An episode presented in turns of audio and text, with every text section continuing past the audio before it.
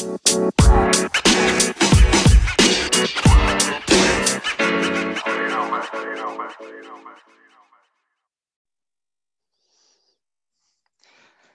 değerli dostlarımız tekrar hepiniz hoş geldiniz. Valorant Team'in düzenlediği değer katan eğitimlerde Burak, bu akşam sevgili e, Uğur Durak e, hocamızı misafir ediyor olacağız ve e, aslında beyaz yakalı dostlarımızın merakla ve ilgiyle izleyeceği bir eğitimi, bir konuyu masaya yatırıyor olacağız. İşte günümüzün ekonomik şartlarında e, hali hazırda e, işi olan ve belki işinin geleceğiyle alakalı soru işaretleri e, oluşan, aklında soru işaretleri oluşan herkesin bir B planı yapma ya da B planını oluşturma fikri aklın ucundan geçmiştir ya da e, bu, bununla alakalı çalışmalar, planlar, programlar yapmaya başlamıştır. Hatta ben bugün e, bir firma, danışmanlık verdiğim bir firmanın Türkiye'deki yapılanması için e, paylaşımlı ofislerin birkaç tanesini ziyaret etme, oradaki yöneticilerle tanışma, sohbet etme şansım oldu. Şu anda inanılmaz sayıda yeni şirketin kurulduğunu, bu paylaşımlı ofisleri kullanarak yeni girişimlerini, yeni firmaları bunlar üzerinden kurduklarını ve buralara çok yoğun bir talep olduğunu bahsetti. E, tahmin ediyorum ki bu e, B planı oluşturmaya başlayan insanların attığı ilk adımlar e, olsa gerek diye tahmin ediyorum. Bu akşam değer katan eğitimlerin 111.sini düzenliyoruz değerli dostlar. Dile kolay 111 tane birbirinden kıymetli konu ve konuşmacımızı ağırladık geçtiğimiz 7-8 ay içerisinde Valorem Team ailesi olarak. Bunların hepsine YouTube kanalımızdan ulaşabilirsiniz. Birbirinden kıymetli içerikler var. Oradaki abone sayımız da artıyor ve şayet beğeniyor, fayda görüyorsanız e, lütfen bu eğitimleri izlerken bir yorum yapın, bir like atın. Bu sayede bu platformlar daha fazla insanın karşısına çıkartıyor, duyuruyor. Hatta bununla da yetinmeyin. Alın dostlarınızla paylaşın. Bu konuyu yakından ilgilendiren bir dostunuz varsa ona WhatsApp'tan atın, LinkedIn'den atın, Messenger'dan atın. Bir yerden paylaşın ki bu yaptığımız içerikleri hep birlikte daha fazla insana ulaştıralım ve daha fazla insanın hayatına değer katalım diyelim. Evet bu akşam konuk ettiğimiz sevgili Uğur Durak hocamızı ben uzun zamandır takip ediyorum. Galiba bir senenin üzerinde YouTube'da e, oluşturduğu içeriklerden takip etmeye başlamıştım. Belki buradaki birçok arkadaşımıza ilham verecek, cesaret verecek bir hikayesi var. Onu da dinliyor olacağız kendisinden. Toplantı esnasında aklınıza sorular takılırsa Zoom üzerinden Q&A kısmına ve diğer platformlarda izliyorsanız da yorum kısmına mutlaka sorularınızı iletin. Sunum bittikten sonra ben e, olabildiğince soruları toparlayıp e, Uğur hocamıza iletiyor olacağım. Cevaplarını almaya çalışıyor olacağız. Zaten interaktif bir sunum olacak ve güzel haber Uğur Hoca'yı, Uğur Bey'i daha, daha önce takip ediyorsanız şimdiye kadar hiçbir yerde görmediğiniz çok özel bir eğitim hazırladı bizim için. Yani bu akşamki eğitim, bu toplantıya, Valorant Team'in eğitimine katılan herkese özel bir eğitim olacak diyorum. Şimdiden kağıtlarımızı, kalemlerimizi alalım. Bir yandan not tutalım. Sorularımızı da not alalım ve bu platformlardan bizi iletelim diyelim bütün dostlarımıza.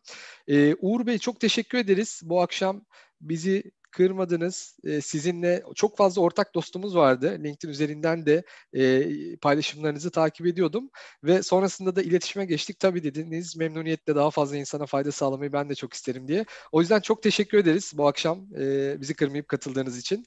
Ben teşekkür ederim e, bu fırsatı verdiğiniz için öncelikle.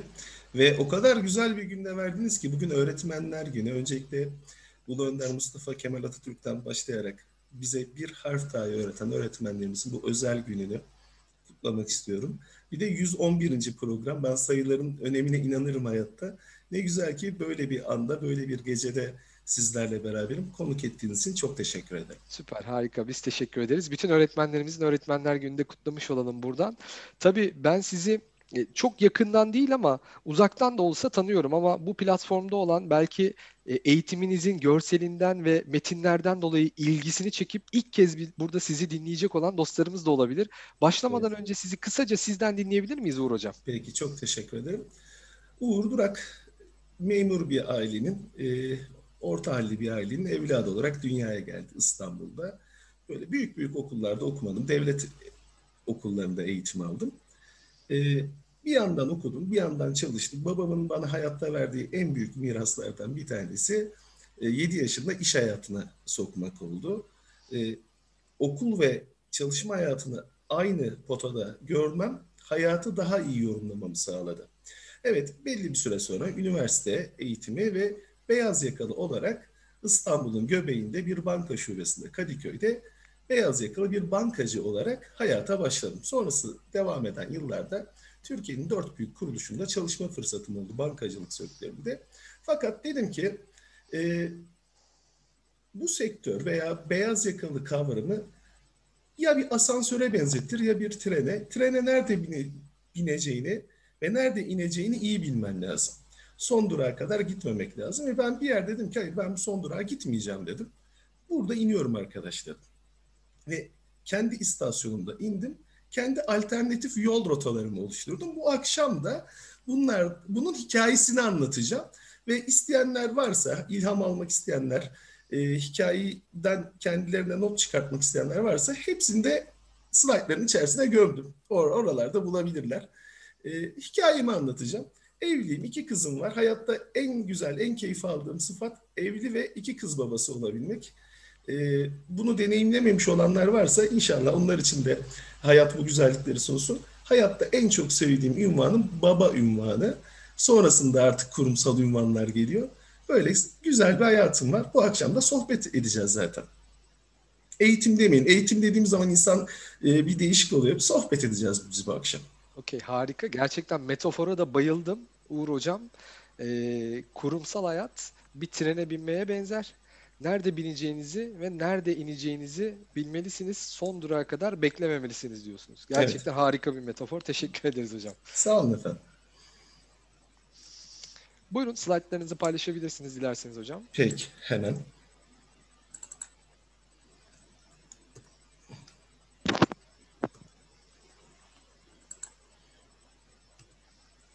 Evet.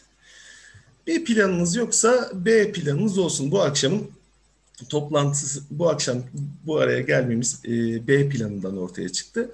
Öncelikle bir planınız yoksa kısmından başlayalım.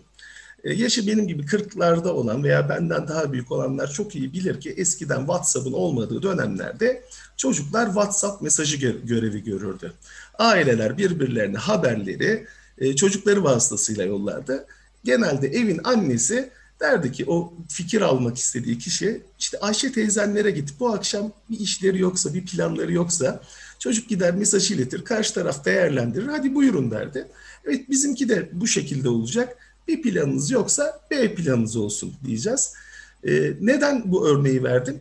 Ee, iletişim çağında iletişim kanallarının artmasıyla birlikte yani bu kadar çok kanal varken bu kadar iletişimsizlik yaşıyoruz. Duygusal olaraktan bütünleşemiyoruz, kaynaşamıyoruz. Ee, hep elektronik haberleşmeyi kullanıyoruz. O duygular biraz uzak kaldı. Eskiden o çağlarda, o zamanlarda insanların bir sıkıntısı olduğunda akıl alacak birine giderlerdi. Genelde yaşça büyük kişilerle bunu tecrübe etmek isterlerdi. Onların hayat görüşünden e, bir şeyler çıkartmak isterlerdi. Evet, B planı da bu akşam planlarını revize etmek isteyen veya bir B planı oluşturmak isteyenler için hazırlandı.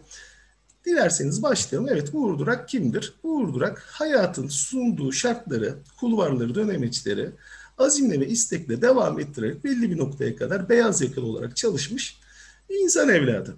Ama bir yerde kendine soru sordu. Ya bunu nereye kadar taşımalıyım, ne yapmalıyım? Çünkü bugüne kadar ekranda paylaştığım kurumlar bankacılık üzerineydi. E, müşterinin parasına hizmet verdik, işte ihtiyaçlarına hizmet verdik. Ama şunu sordum, para da ihtiyaçlar da insan için. Peki bu noktada benim görevim ne? İşte bunu sorgulamaya başlarken hem hayatı hem yaptığım işi sorgulamaya başladım. Böyle şimdi bir şey, tabir söyleyeceğim e, biraz daha havalı olsun diye spiritüel bir uyanışa erdim. Dedim ki 2015 yılıydı. Uğur dedim bu iş böyle gitmez. Her sabah kalkıyorsun, gidiyorsun, koşturuyorsun ama sen bundan keyif alıyor musun? Evet, 2018 yılında hedef tutulması danışmanlık ortaya çıktı. O soru sormayla birlikte kendime soru sormak, kendimdeki cevapları dile getirmek, kendime e, bunları ispat ederekten yeni bir dönemece girdi hayatım. Evet şu an kendi bir e, firmamda hedef tutulması danışmanlık ve koçluk firması olarak hizmet veriyorum. Hala daha öğrenciyim. İş sağlığı ve güvenliği okuyorum. E, bunu da çok seviyorum. Çünkü hayat boyu öğrenmeye inanıyorum. Evet kısaca e, 16 yılda çalıştığım kurumlar bunlar. Genelde insanlara sorduğunuz zaman ne yaptınız? Kurumları anlatır ama bunun içerisinde tabii ki güzel deneyimlerim oldu. Evlendim, çocuk sahibi oldum. E, ve farklı duygulara eriştim, yaşamadığım duygulara. Ama kurumsal hayatı şu noktada bırakmak istiyorum. Evet, şimdi bu akşam e, bir hikaye anlatacağım. Kendi hikayemden yola çıkaraktan. E, dinleyicilere, izleyicilere de ilham olması dileğiyle. Öncelikle güzel bir niyet edelim. Niyetimiz çok önemli. Çünkü niyetimiz ve duygularımız aslında bizim hayattaki olaylarla e, nasıl yüzleştiğimizi, nasıl tepkiler verdiğimizi ortaya çıkartıyor. Evet, biz bu çalışmanın içerisinde bir A ve bir B noktası koyalım. Bugüne A noktası dersek nereye ulaşmak istiyoruz? B noktasına. Genelde koçluk eğitimlerinde de, koçluk çalışmalarında da kişinin bulunduğu noktadan gitmek istediği nokta istenir. Buna başlangıç deriz, buna bitiş deriz, buna yaşam deriz, buna ölüm deriz. Evet, yaşarken farkına varmıyoruz ama yaşamda bir başlangıcı, bir sonu olan kısıtlı bir süre. Çünkü iki noktayı birbirine bağladığınız zaman bir doğru elde ediyorsunuz. Geometrinin temelidir. Peki kendi hayatımızın ne kadar farkındayız? O A noktası neresi, B noktası neresi? Pandemi dönemi insanlara üç şeyi gösterdi. Sen kimsin? Kim olmak istiyorsun? Ve en önemlisi kim değilsin? Şimdi kişinin kendini bilmesi büyük bir zenginlik. Kim olmadığını bilmesi daha büyük bir zenginlik. Ve kim olmadığını anlayıp gerçekten kendini oluşturması da bu akşamki konumuz olan B planının temelidir aslında. Evet, neden plan yapıyoruz? Plan nerede işimize yarıyor? Belirsizlikler var hayatımızda. Bu belirsizlikleri belirli hale getirmek için bizler plan yapıyoruz. İşte olasılık hesapları yapıyoruz aslında. Bu olasılıklardan doğru bir noktaya ulaşmak istiyoruz ama her zaman tasarladığımız, istediğimiz noktaya erişemeyebiliriz. Ve o zaman da deriz ki ya planımız tutmadı. Peki gerçekte bir plan nasıl hazırlanıyor? Şimdi e, ben pandemiyi insanlığın e, evrilmesi olarak görüyorum. Evet 2020 yılında başımıza böyle bir musibet geldi. Tüh tüh tüh vah vah vah demek yerine nereye taşıyacağız kendimizi? Buradan hangi dersleri alacağız? Evet çok koşuşturduk. Her şeye sahip olduğumuzu düşündük ama mutlu değiliz. Pandemiyle birlikte mutsuzluğumuz da arttı. Eskisi gibi gezemiyoruz, tozamıyoruz. Ee, eskiden ya evde oturayım demek bile artık bizi rahatsız etmeye başladı. O yüzden e, aradan yıllar geçince zannedersem 2020 yılına çok dua edeceğiz. Çünkü çok e, güzel tohumlar ekmeye başladık. İnsanlar kendilerini sorgulamaya başladı. Tüm dünyada trendler bu yönde gidiyor. Peki plan konusuna tekrar geri dönersek siz hepiniz ben tek diyorum burada. Peki bu tek kim? Bu tek planı yapan kişi. Siz hepiniz kısmı kim? Planları oluşturan grup olarak görüyorum. Planlarımızı neler şekillendiriyor? Şimdi normalde bir plan yaparken bu planın olmazsa olmazı ailemiz. Ailenin düşüncesi, aile ne söylüyor, ne yapıyor, e, bizi hangi şekilde yönlendiriyor.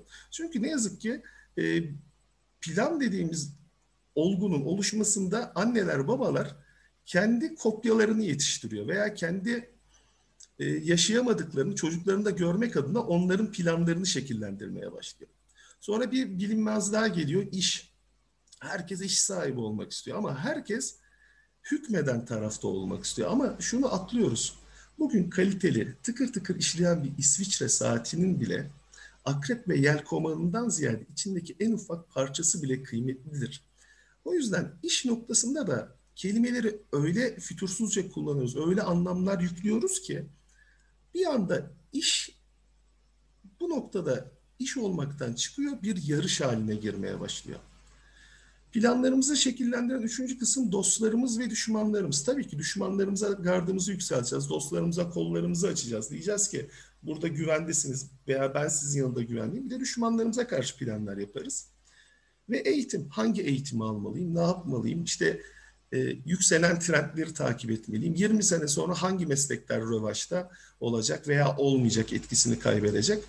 Bunlar hep aslında bizim planlarımızın içeriği ve de inançlarımız, zevklerimiz ve eksikliklerimiz. İnsan bir şeyi eksikse onu tamamlamak için zaten harekete geçer. O noktayı, boşluğu doldurabilmek için. Bunların tamamına ben çarpan diyorum. Peki Planı kim kuruyor? Ben kuruyorum. Yani bunları düşünen ben kuruyorum. Ben kimim? Ben işte o planı hazırlayan kişiyim. Yani çarpılanım. Mat- matematikte çarpan derler ya, buradaki çarpanımızla çarpılanan kişi. Şimdi bu öyle bir çarpışma ki kişi bunun altında kalıyor belli bir süre sonra. Çünkü kendi istediğinden, kendi rotasından çıkmaya başlıyor. Çünkü çarpan tarafları öyle çok işin içine giriyor ki kişi karar vermekte zorlanıyor. Bazen duruyor. Herhalde onların söylediği doğru, benim söylediğim yanlış veya benim düşüncem tamamen zıt demeye başlıyor. Bu noktada ise çarpıtılmış planlar, gerçeğe uymayan planlarla bir başımıza kalıyoruz. Peki bu nasıl oluyor? Yani bizim bir A planımız var mı? Önemli soru bu. Bizim aslında bir A planımız yok. Çünkü hayat bize ne getiriyor? Ben çok basit söyleyeyim. Yani kendi hayatımdan başkasından örnek vermeyi sevmem. İşte memur ailesinde memur çocuğu Uğur'un hayattaki görevi şuydu. Benim babamın tarlası yoktu, çiftçi olamazdı. Hanları hamamları yoktu, kira gelir elde edemezdim. Okumak zorundaydım. Ailem de bu yönde yüklüyordu beni. Oğlum senin geleceğin kitapların arasında oku, oku, oku. İşte okulları bitir, daha iyi okullara git, daha iyi sınavlara gir. İşte sınavlardan daha iyi puanlar al, daha iyisi, daha iyisi, daha çok tehlikeli bir çarpandır bu arada. O da insanı olduğu yerden olmadığı veya olmak istemediği yere götürür. O yüzden daha kelimesini kullanırken çok dikkat etmemiz lazım. Hani normalle mutlu olmak varken niye dahasını arıyoruz? İşte bu noktada karşımıza planlarımızı etkileyen el alem çıkıyor. El alem örgütü. Bu örgüt öyle gizli bir örgüt ki biz bunun farkına varamıyoruz. Çünkü bu örgüt, el alem örgütü bazen akrabamız olarak çıkıyor, bazen komşumuz olarak çıkıyor, iş arkadaşlarımız olarak çıkıyor. Çıkıyor da çıkıyor. Peki el alem bizden ne istiyor? Kim bu el alem? Bir kere bu el alem kişinin dışındaki herkes. Ve ne kadar enteresan ki hep senin iyiliğin için istiyor. Senin kötülüğünü hayatta söyleme. Hep senin iyiliğin için bir şeyler istiyor. En yüksek verimi bekliyor. Taleplerinin sonu yok. Sürekli bir şeyler istiyor. Bunu da yapmalısın, onu da yapmalısın. Bak onun çocuğu yaptı, sen niye yapamıyorsun? Bazen iş yerinde de şu oluyor. O çalışan yapıyor, sen niye yapamıyorsun? Oluyor mu? Oluyor. Peki bunun farkına nerede varmalıyız? Bunun farkına vardığımızda işte B planı ihtiyacı ortaya çıkmaya başlıyor. Ee, el alemden biraz kurtulmamız lazım. Çünkü el alem dediğimiz yapı saydam, e, gözükmeyen duvarları var. Ama o duvarı bir kere açtığımız zaman arkasında özgürlüğümüz var. Evet 2015 senesinde bankacılık döneminde 3 ayda bir yapılan verim toplantılarından birine doğru yola çıktım. Gidiyorum. Planlar, şunlar, bunlar işte üç, önümüzdeki 3 ayın yıl sonu kapanışlarının planları filan derken gözüme e, sosyal medyada bu söz çarptı. Kendisinin efendisi olmayan hiç kimse özgür değildir. Şöyle bir irkildim. Ya ne demek istiyor? Bu arada bu sözü söyleyen kişi bu toprakların insanı. Denizli, Pamukkale'den çıkmış bir filozof. Düşüncesiyle ortalığı alt üst etmiş biri. Çok güzel bir şey söylemiş. Milattan sonra 50. yıllar bu arada. Diyor ki kendisinin efendisi olmayan hiç kimse özgür değildir. Ya dedim ben nereye gidiyorum? Verim toplantısına gidiyorum. Neyi anlatacağım? İşte şu anki durumu, 3 ay sonraki durumu iyi de benim elimde mi şartlar? Yani faizi ben mi belirliyorum? Doları ben mi belirliyorum? Müşterinin çekeceği kredi limitini ben mi belirliyorum? Veya ihtiyacını ben mi oluşturuyorum? Hayır, talep geliyor. Talebe göre şartlar oluşuyor ve benden daha fazlası isteniyor. Ve hiçbir zaman da özgür değilim. Çünkü özgür bırakıldığımı zannediyorum ama özgür değilim. Evet. Bu noktada bu sözden sonra hayatım değişmeye başladı. Yaptığım işleri iki kere, üç kere kendime sormaya başladım. Dedim ki ben bunu yapıyorum ama neden? Şunun farkına vardım ki bunun farkına varmak beni o noktada üzdü. Ben kendi hayatımın efendisi olduğumu düşünürken aslında bağımlılıklarımın efendisi olmuşum.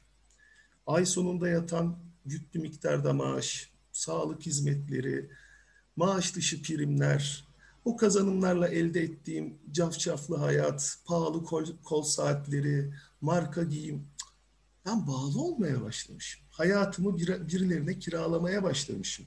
Al senin için yaşıyorum. Ama senin bana bıraktığın parçalarla da mutlu olmaya çalışıyorum. Çünkü özgür değilim. Hayatım bir şekilde sarılmış. Peki. Şimdi ekrana böyle e, bir beyefendi geldi. Siyah beyaz bir fotoğraf. Kim olduğunu bilen var mı diye sormak istiyorum. Eminim ki bilen vardır. E, hemen gelsin. Abraham Harold Maslow. Maslow bizim nerede karşımıza çıktı veya bize nasıl anlatıldı? Bu şahsın bir piramidi var. O piramidi de alalım. İhtiyaçlar hiyerarşisi. Fizyolojik güvenlik kısımları var en alt seviye. Sevgi görme, saygı görme, kendini gerçekleştirme en tepesi, piramidin üstü. Beyaz yakalı nerede olmak istiyor? Şimdi fizyolojik okey. Güvenlik okey. Sevgi görme, ait olma. Burası da evet diyor, burası da okey diyor. Saygı görme kısmına geldiği zaman biraz işler çığırından çıkmaya başlıyor. Hadi diyelim o kısmı da bir an önce geçtiğini düşünüyoruz ki geçiyor birçoğu. Kendini gerçekleştirme noktasına geldiğinde beyaz yakalı aslında bu basamakları hızlı geçtiğini, yere tam basmadığını veya bastığı zeminin oynadığını görüyor. Ve kendi zihninde evet ben kendimi gerçekleştiririm derken en tepeden birer ikişer aşağıya düşmeye başlıyor ve bir alttakini sorgulamaya geliyor. Fizyolojik okey. Or- oraya kadar düşmüyor bu arada. Güvenlik tarafı da okey. Ama sevgi görme, ait olma noktaları soru sorma kısmını arttıran taraf oluyor. Ya diyor ben diyor işte o kadar sınava girdim. Çok prestijli bir işim var. İşte sabah 6'da kalkıyorum, gecenin köründe eve geliyorum, bu kadar para kazanıyorum ama mutlu değilim. İşte eşim beni anlamıyor, ailem beni anlamıyor. Hafta sonları gittiğim tatillerde mutlu değilim. E sonuç, sonuç kocaman bir soru işareti. Bu da bu, bu arada ihtiyaçlar hiyerarşisinin modern uygulamasıdır. Dijital ihtiyaçlar hiyerarşisi. Artık hep, hepimizin evinde bir Wi-Fi, hepimizin elinde bir cep telefonu var. Dediğim gibi güvenlik gereksinimleri ne kadar okeyiz e, ve diğer uygulamalar ve aplikasyonlarla yine kendimizi gerçekleştirmeye çalışıyoruz. Bakın en bir üstteki piramitle bir alttaki piramit arasındaki en zirveye bakar mısınız? Çok benzer bir şey var. Kendini gerçekleştirme. YouTube'da video çekip insanların ilgisinden mutlu olan bir nesil var. O like'larla beslenen bir gençlik var. LinkedIn'da hmm, ben oldum abi beni takip ediyorlar diyen bir yapı var. Ama belli bir süre sonra o rüzgar durduğunda veya istediği gibi gitmemeye başladığında bu sefer tekrar bir alt tarafa geliyorlar. Evet. Maslow diyor ki kendini gerçekleştir diyor. Madem bunları bu hiyerarşide, bu piramitte yukarıya mı çıkmak istiyorsun diyor. O zaman diyor bir şeyi diğerlerinden farklı yapman lazım. Ki koçluk eğitimlerinde veya koçluk seanslarında da danışanla yani koçla koç arasında da en çok konuşulan konulardan biri budur. Seçenek yaratırsan hayatında, yaratıcı da olursan sürüden ayrılırsın. Şimdi öyle bir sürü var ki seni kendisinden ayırmak istemiyor. Çünkü hepsi aynı beyaz yakalı ve hepsinin bir A planı var. Hepsi A planlarında koştuğunu zannediyor ve seçenek yaratmıyor. Çünkü seçenek yarattığın anda sürüden ayrılacaksın, zor tarafa geçeceksin. Yaratıcılığını besleyemiyorsun çünkü emir komuta zincirinde çalışıyorsun objektif kurallardan ayrıl. Maslow bunu söylüyor. Peki hangi objektif kurallardan bahsediyoruz? Kendini bilmeyen birinin ne kadar objektif kuralı olabilir?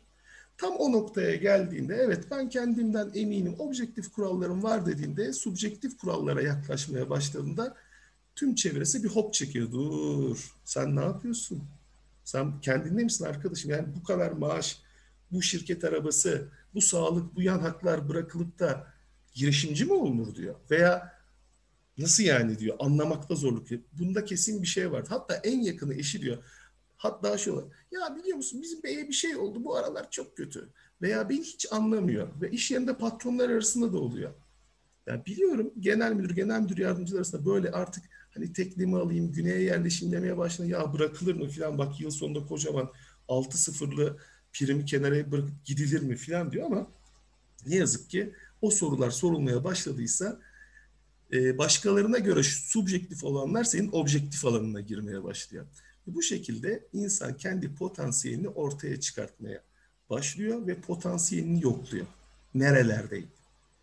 Peki B planı ne zaman ortaya çıkar? Şimdi her şey düz gitmiyor hayatta. Bir şeyler yanlış gidiyorsa ve bu yanlışlıklar belli bir süre sonra kişide yük oluşturuyorsa hmm, diyoruz bir şeyler yanlış gidiyor. Ve en önemlisi kendimize dürüst olmaya. Bu çok önemli. Ben 2015 yılında kendime dürüst oldum. Uğur dedim. Hani bankacılık sektöründesin. Gelirin iyi. Ünvanım var. Hatta öyle bir ünvan ki adım Uğur, soyadım Durak. İsmimin bu tarafına dönüyorum. Uzman ticari portföy yöneticisi İspanyol ailesinden geliyorum sanki. Uzman ticari portföy yöneticisi Uğur Durak. Bir de müşteri toplantısında sonuna B ekle. Bu kadar şey ünvan. Dedim ki bu bana sahte, yapay. Ben kendime dürüst olun. Benim adım Uğur. Uğur ne istiyor? Başkasının verdiğiyle değil. Uğur ne zaman kendini ortaya çıkartacak? Ve mutlu olmak için arayış içerisine girdiysek ki beyaz yakalılarda en çok karşımıza gelen durum bu. E, beyaz yakalının hafta sonu kaçamağı bitmez. Hafta sonu gezmesi bitmez. Pandemiden dolayı yurt dışına çıkamıyor.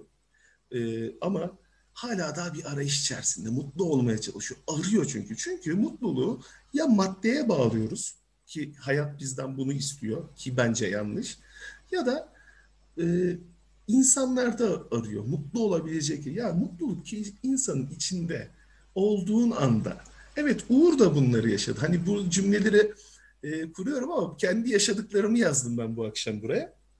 İşte bunlar belli bir süre sonra birikince B planı oluşturma vakti karşımıza çıkıyor. Dediğim gibi daha önceki slaytta söyledim. Nerelerde kendini hissettiriyor? Ee, güvenlik temel alırsak güvenliğe kadar bazen düşmüyoruz. Sevgi görme, ait olma tarafları. Buralarda hissediyoruz. Veya saygı görmede biraz e, tehlike varsa bir alta kayıyoruz. Veya hani subjektif olarak ben oldum dediğim noktada olmadığını anlıyorsam dediğim gibi hemen bir iki basamak geriye gelmeye başlıyoruz. Hatta güzel Türkçemizde bir söz vardır rahat mı battı diye. Bu hep çevrede konuşulur. Ya harbiden rahat mı battı? Evet rahatın batması değil konfor alanı. Konfor alanı konforsuz bir hale geliyorsa orada rahat edemiyorsan oradan biraz çıkman uzaklaşman gerekiyor. Ve o uzaklaşmalar sonucunda Güneyde pansiyon, Cihangir'de kafe ve salaş meyhane ortamları ortaya çıkıyor. Nedir bu? 52 haftalık bir takvim yılında sadece 2 haftan var. 15 günlük tatilin var. Arabana biniyorsun. İstanbul'dakiler için işte Pendik Yalova şeyinden sonra Yalova'ya atıyorsun kendini. Yeşillik kendini göstermeye başlıyor. Güneye doğru arabayla seyahat ederken yoldaki gözlemeci teyzenin fotoğrafını çekmeye başlıyorsun. Daldaki kirazın fotoğrafını çekmeye başlıyorsun. O doğallığı görüyorsun. Pansiyonla veya kalacağın yere doğru adım adım giderken e, kafanda insansın çünkü hayallendirmeye başlıyorsun. Ya böyle bir hayatım olsaydı. İstanbul'la burayı kıyaslıyorsun. Yani yıl 52 hafta, 2 haftan var. 2 haftayla 50 haftayı kıyaslamaya başlıyorsun. Hani o kadar uzağa gidemediğin zamanlarda da hafta sonu gezdiğin Cihangir kafelerini veya e, yine güneyde veya İstanbul'da gittiğin salaş meyhaneleri görüyorsun. Ya diyorsun adamların ne kadar güzel bir hayat var. Beş masa, on meze, kafası rahat. Mayıs 15'te açıyor, Eylül 15'te kapatıyor. O, o ama o, o kısmını bir de o tarafa sormak lazım. Çünkü kıyas da önemli burada. Evet, ne zaman ki bu ihtiyaç ortaya çıkıyor, yaz tatillerimizin e, yaz tatillerinde bunları sormaya başlıyoruz. Plan yapma ihtiyacı ortaya çıkıyor. O 15 günün ne yazık ki e, uzaklaşamıyorsun işten. Telefon sürekli elinde, WhatsApp gruplarına cevap veriyorsun, e, maillerini takip ediyorsun veya şu müşterinin işi ne oldu gibi sorular peşini bırakmıyor. E, telefonunu üst yöneticinin aradığında açmak zorundasın. Düşünebiliyor musunuz? Tatilde, şezlongda uzanmışsınız. Güzel bir müzik çalıyor. Hava gayet güzel. Ortam iyi. Ve telefonda siz hala da iş konuşuyorsunuz. 5 dakika oluyor, 15 dakika, 15 dakika oluyor, yarım saat ve bu gün içerisinde sık, sıklık göstermeye başladığında hay ben böyle tatilim diye cümleler kurmaya başlıyorsun. O sıra e, hemen e, sahil kenarındaki e, gözleme satan teyze size cazip geliyor. Onun cirosunu hesaplıyorsunuz. İşte 25 liradan günde 100 tane satsa filan böyle hemen kafa çalışmaya başlıyor. Hemen bir matematik. Ama hayır, senin bağımlılıkların var. İstanbul'a dönmek zorundasın. Tatil sonrası gerçeklerinle yüzleşmelisin. Çünkü o 15 günlük yine senin kendi hayatında yarattığın sanal bir ortamda. Oraya ait değilsin sen. Sen İstanbul'a, büyük şehre aitsin. Daha doğrusu sahip olmadığın A planına aitsin. Çünkü sen aslında bir piyonsun ama aynada kendini farklı görüyorsun. Çünkü sana bu şekilde bağımlılıklarınla senin farklı olduğunu söylüyor. Hayır temelde insansın. Neden mandıra filozofu çok fazla izleniyor? Çünkü hepimiz orada bir kaçış buluyoruz. Adama soruyor sen saat kullanmaz mısın diyor zengin olan mandıra filozofuna. Diyor ki ben kullanmıyorum işte. Uyandığımda gündüzdür, hava karardıysa gecedir yatarım diyor. Kolunda Rolex olan bir iş adamı soruyor. Onun için Rolex'in bir anlamı yok. Evet İstanbul'a döndükten sonra gerçekler kendini daha da gösteriyor.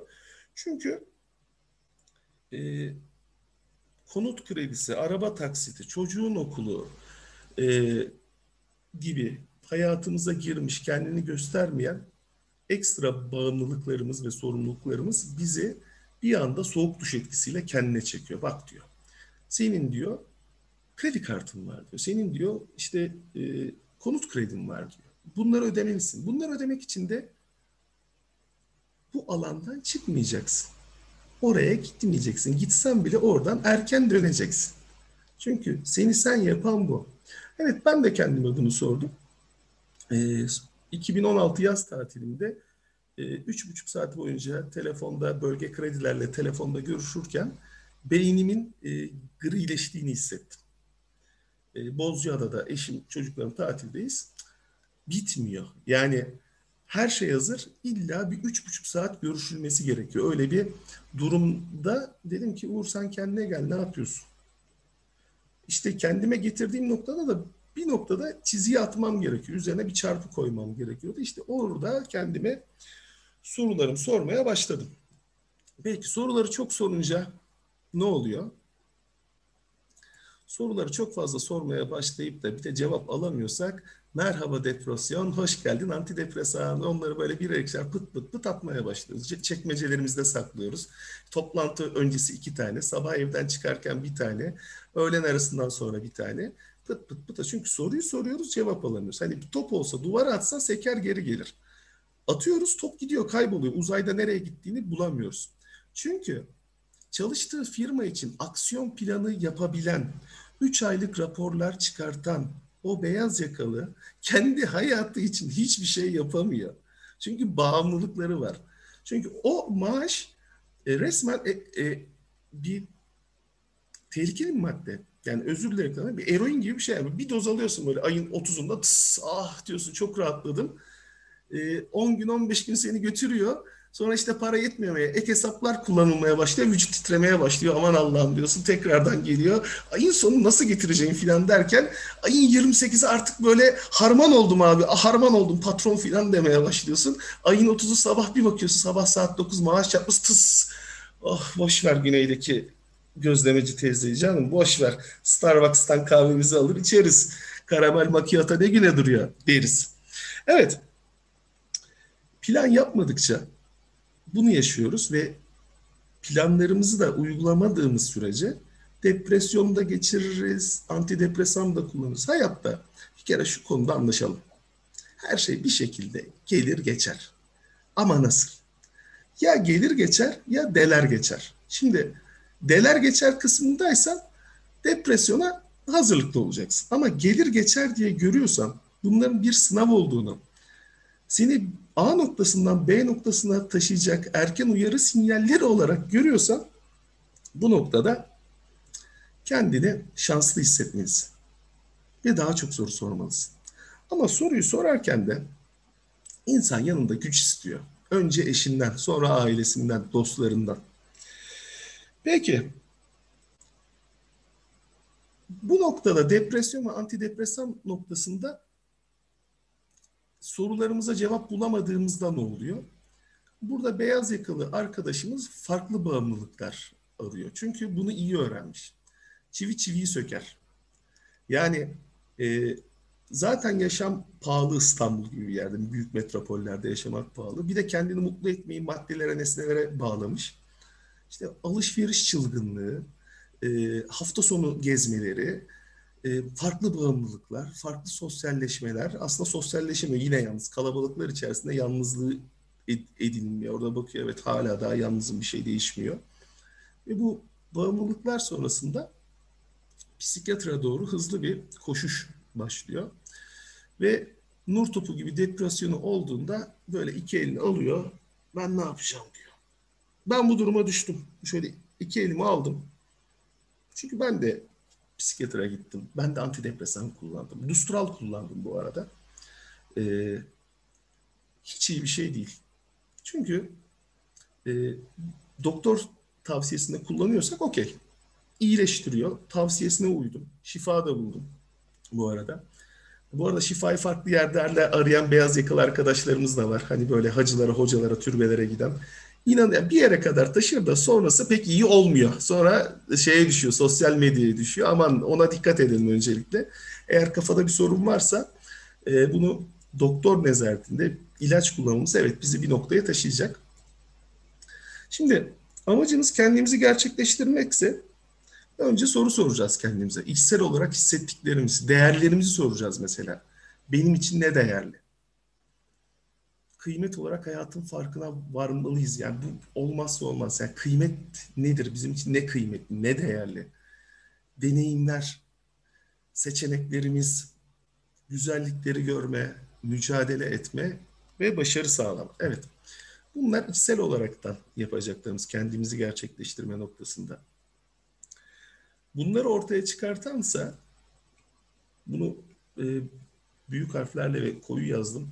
Deneyimlerimiz. Ya deneyimlemek zorundayız. Sebep sonuç ilişkisi varsa A noktasından B noktasına gidiyorsak eğer sürekli aynı şey yapıp farklı sonuç alacağımızı da ummuyorsak çünkü sürekli aynı şeyi yapıp farklı sonuç alacağını hissetmek biraz daha uç noktalara gidiyor. Einstein öyle söylüyor. E, biz hep aynı şeyi yapıyoruz, farklı sonuç bekliyoruz. O yüzden deneyimlerimiz bizim kılavuzumuz olmalı bu noktada. Ve inişler, çıkışlar. Aslında inişler ve çıkışlar yola dahildir. Burada görselde paylaştığım güzel, keyifli bir yol. Ülkemizin yolları gibi değil bu arada. E, düz bir yol ama inişleri de var, çıkışları da var. Bir kere engeller ve belirsizlikler herkes için. Kimse diyemez ki benim hayatım süper. Süper diyen adamda kesin bir noksanlık vardır. Muhakkak bir iniş çıkış vardır. Her şey her zaman yolunda gitmeyebilir. İnişler ve çıkışlar aslında bizi bugüne daha iyi noktaya taşıyor. Evet, benim inişlerim ve çıkışlarım 2017'nin sonunda başladı. Çünkü o kadar çok sorgulamaya başladım ki yaptığım işi, sektörü, o sektördeki arkadaşlık ilişkilerini, ne yaptığımı şunu gördüm. Ben para kazanmıyordum. Para benim hayatımı kazanıyordu. Çok enteresan. Ee, o zaman ikinci kızım dünyaya gelmemişti. Ee, eşim şunu söyledi. Ya dedi bizim kız dedi e, senle dedi bir şey konuşmak istiyor. Hayırdır dedim. Ee, senin dedi akşamları eve gelmedin yani hafta içi eve gelmediğini düşünmeye başlamış. O yüzden üzülüyor. Yok, öyle bir şey yok. Çünkü o uyurken evden çıkıyorum. O uyuduğunda eve geliyorum. Neden? Onu daha iyi okula göndereyim. İşte daha iyi bir yerde oturayım. Hafta sonu daha güzel yerlere götüreyim. İşte bunlar benim inişlerim ve çıkışlarım da aslında. Hani daha kelimesinin çok tehlikeli olduğundan bahsettim ya. Dedim dur Uğur kendine gel ne yapıyorsun? Hani yükselirken aslında aşk inişe geçmişsin farkında değilsin. Ve bu sorgulama esnasında şunun farkına vardım. Ben para kazanmıyorum. Para benim hayatımı kazanmaya başlamıştı. Ve bu sorgulamalar neticesinde dedim ki bir noktayı belirlememiz lazım. Bir çizgiyi çekmemiz lazım. Bu arada satış rakamlarım, işe olan bağlılığım devam etse de aynı tadı alamıyorum. Yani yöneticilerim diyor ki ya daha çok sat. Ya diyorum satıyorum yani bunu karşılıyorum ama ben mutlu değilim burada. Tabii onlar da farklı yöntemler içerisine girdiler ve benim e, mobbing yaşamama sebebiyet verdiler. Şimdi mobbing günümüzün beyaz yakalıların aslında kanser. Yani her beyaz yakalı mobbing tat, tat, tatmıştır veya tadacaktır diyorum. Çünkü bu mobbing e, istenmeyen bir durum ama ne yazık ki hayatımızda var. Hatta şöyle söylüyorum gözle görülmeyen e, korona mikrobu gibi bir şey. Sorsan firmalara bizde mobbing yok. Kalmadı. ya yapan vardı onu yolladık filan. Hayır var. Şirket kültürümüzde var. Çünkü o daha kelimesi o kadar tehlikeli ki sen daha daha derken e, kendini bilmeyen yöneticiler ne yazık ki bu yöntemi seçiyorlar. Hani böyle şak kırbacı vurdum seni daha iyi yere getirdim. Hayır kırbacı vurmuyorsun sen mobbing yapıyorsun arkadaşım. Evet ben mobbing neticesinde işsiz kaldım ama benim bir farkım vardı. Ben çalışırken kurumuma e, mobbing davası açan ilk ve tek bankacıyım. Mücadele edeceğim dedim. Hayır bir noktada e, işimi doğru yapıyorsam ama kendimle ilgili kararlarımda siz belirleyici olamazsınız dedim. Onlar dedi ki hayır böyle bir şey yok dedi. Sen daha daha dedim öyle yok dedim. E, bunu kabul etmiyorum. E, işin rengi değişmeye başladığı noktada ben bankadan ayrıldım. Ve bir anda birikmiş taahhütlerimle karşı karşıya kaldım. Demin program başında dedim ya aslında bir tren gibi görmek lazım. Nerede bineceğimizi, nerede ineceğimizi planlamak lazım. İşte B planı burada devreye giriyor. Bizler farkına varmadan çevremizde o kadar çok taahhüt altına giriyoruz ki ve bunlar bizi borçlandırıyor. Maddi değil, manevi olarak.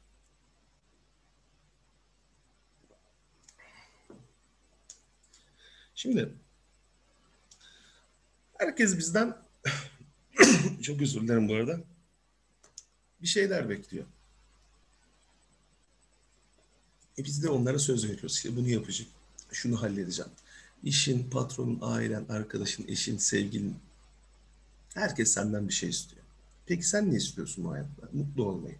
Bulabiliyor musun? Bulmuyorsun. Bazen de onların sırf ağzını kapatmak için tamam diyorsun. Tamam. O tamam o kadar tehlikeli bir noktaya getiriyor ki senin farkına varmıyorsun. O masum ve küçük gözken e, taahhütler belli bir süre sonra bu görseldeki gibi oluyor. Onların altında kalıyorsun. Aslında onları sen yaratıyorsun. İşte bunun farkına varıp hayatın daha yaşanabilir, daha iyi olduğunu hissettiğinde diyorsun ki benim bir A planım var mı? Hayır, yok. Çünkü çevren, ailen, arkadaşlarının da bir A planı yok. Türkiye'de plan olsaydı Devlet Planlama Teşkilatı son 5 sene içerisinde rapor açıklardı. Devletin bile Devlet Planlama Teşkilatı'nın bile bir şey yok ki. Koskoca ülkenin yoksa bireyin nasıl olsun? Balık hani balığın neresinden koktuğunu siz hesap edin şimdi burada. Kendi planlarımızı yapıyor muyuz? Önce bir onu soralım. Evet yapmıyoruz. Hep beklenti üzerine, hep onların istemesine, onların yönlendirmesi üzerine bir şeyler yapmaya başlıyoruz. Ne zaman ki kendimizle baş başa kalıp doğru soruları sorduğumuzda ve gerçekten dürüst bir şekilde o sorulara cevap verdiğimizde kendi yolumuzu çizmeye başlıyoruz. Ama o yolu çizerken bazen o kalabalıklardan ayrılmak gerekiyor. Çok tehlikeli bir yoldur. Ben diyorum ki bu tehlikeli, bu dolambaçlı yola girmeden önce, hemen öncesinde bir yola çıkarken bir planın olsun. Çünkü A planın yok. A planın yok. B planın. B planın da sana ait olsun. Peki biz bunları yaparken B planın çalışması bugüne kadar e, özellikle mobbing başta olmak üzere B planı yaratmak isteyen 1600 kişiye dokundu. Türkiye'nin farklı noktalarında ve e, beraber çalıştığım kişilerin ortalamasını böyle bir tablo haline getirdim. %52'si kadınlardan oluşuyor. Kadınlar bu arada çok istekli. Yeni bir yol, yeni bir iz çizmek üzerine, kendi hayatlarını planlamak üzerine. Çünkü özellikle koçluk yaptığım dönemlerde, koçluk seanslarında ağırlıklı duyduğum cümle şu. Ben bu hayatı kendim için yaşamamışım ki. E hayat senin ama bittiğinde geliyorsun bana. İşte bir şeyleri değiştirmek lazım. Ve en çok biriken yani kadın erkek olaraktan baktığınızda tabloda 35-44 yaş. Ee, erkeklerde yüzde 43, kadınlarda yüzde 49. Ee, ben 40 yaşındayım, 80 doğumluyum, 35-75 doğumlulardır. Evet burada bir şey var. Ee, 75 ile 85 arasındaki doğumlular hayatlarına ikinci bir rota çizmek istiyorlar. Gruptan, sürüden ayrılmak istiyorlar.